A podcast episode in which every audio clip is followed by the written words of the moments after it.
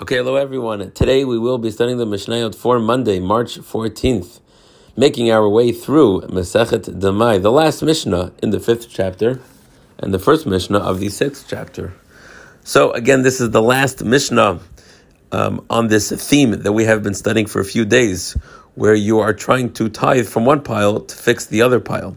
So the Mishnah tells us, Tara min ha-damai ala Demai. If let's say you have two piles in front of you, and both are Demai. Both purchased from different places, says the Mishnah, Bidmai Alhavadai Truma. So, or, sorry, two cases. One case is where the pile in front of me is Demai. And the second pile is either definitely Tevel, or it's considered Demai. So the Mishnah tells us, Truma, that what you took off from your pile is going to be considered Truma, and it should be eaten by a Kohen. However, v'yachzor v'yitzrom. Nevertheless, you do have to take Truma off the second pile, because it's possible that the first pile's separation did not work for pile B, because pile B was either certainly Tevel or Demai, and the first pile, perhaps the Amharis, had in fact taken off the proper gifts, which meant that your pile is ready to be eaten. If your pile is ready to be eaten, then any separation from this pile will not help pile B. I hope that concept is already clear. So, therefore, says the Mishnah, you do have to treat what you took off as Truma, because after all, we do have to be concerned that it did work. But v'yachzor v'yitzrom, you do have to take Truma off the second pile. Ben havadai al hadmai Truma. Here is the inverse, where the pile in front of you is for sure Tevel, and you are taking off from this pile to help, to help out the second pile. So it says the Mishnah Truma, it is Truma. However, lo te'achela shiotele Truma to Miserud. Says the Mishnah here an additional halacha.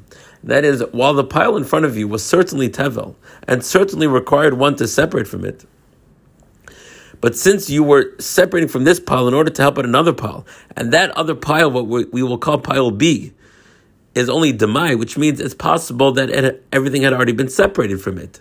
So which means that when you separated from pile A, it didn't make it into Truma. Because if I take off from a pile for the benefit of a different pile, and that other pile did not in fact need any separation, then what I took off from pile A won't actually become Truma. Therefore it says the Mishnah, you do have to sort of take off Truma and do everything again from this pile before the Kohen goes ahead and eats it. As opposed to, I'll just sort of add, this might be a little bit complicated, just to add in the previous case of this Mishnah, where the pile in front of you was Demai, then in all those cases, once you separated, we'll consider it Truma, and no, or again, and no further gifts have to be given from this in order for the Kohen to eat.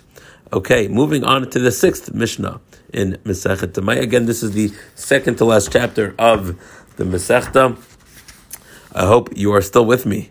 Continues the Mishnah, mekabal Sade mi We're discussing a case where two possible cases. One is a mekabal, one is a choker.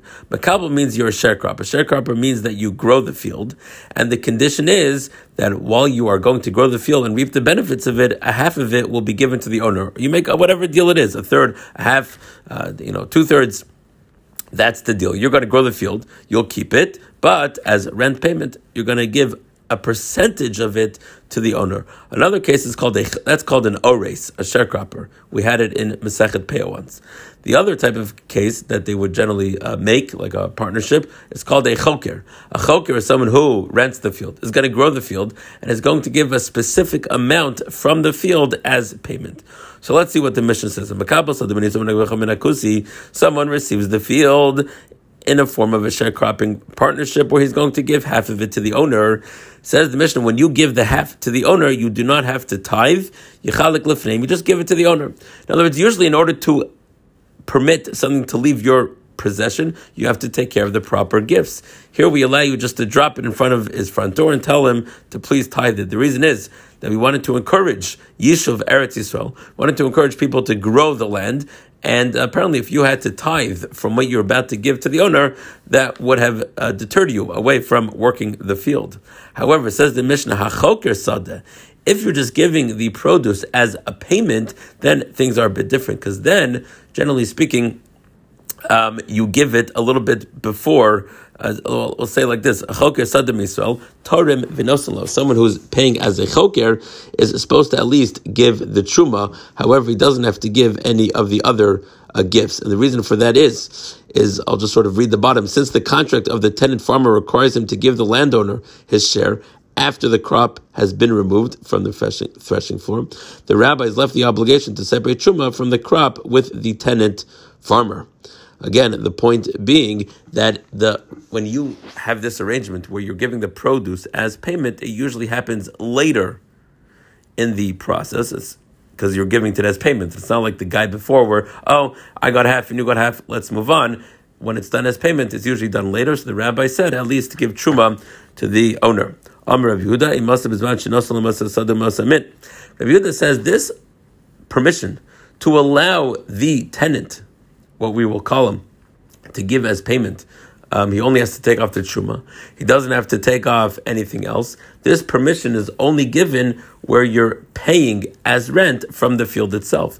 But if, let's say, you're using produce from a different field as payment for the owner to allow you to grow in the field, in that instance, you then have to take care of all the gifts. This leniency was only when you're giving the owner back really what is his. Then we said you only have to take off truma, not the other gifts. But when you're paying from a different place, then you do have to give the produce in a way that it is ready to eat, which means all the gifts were already given from the produce.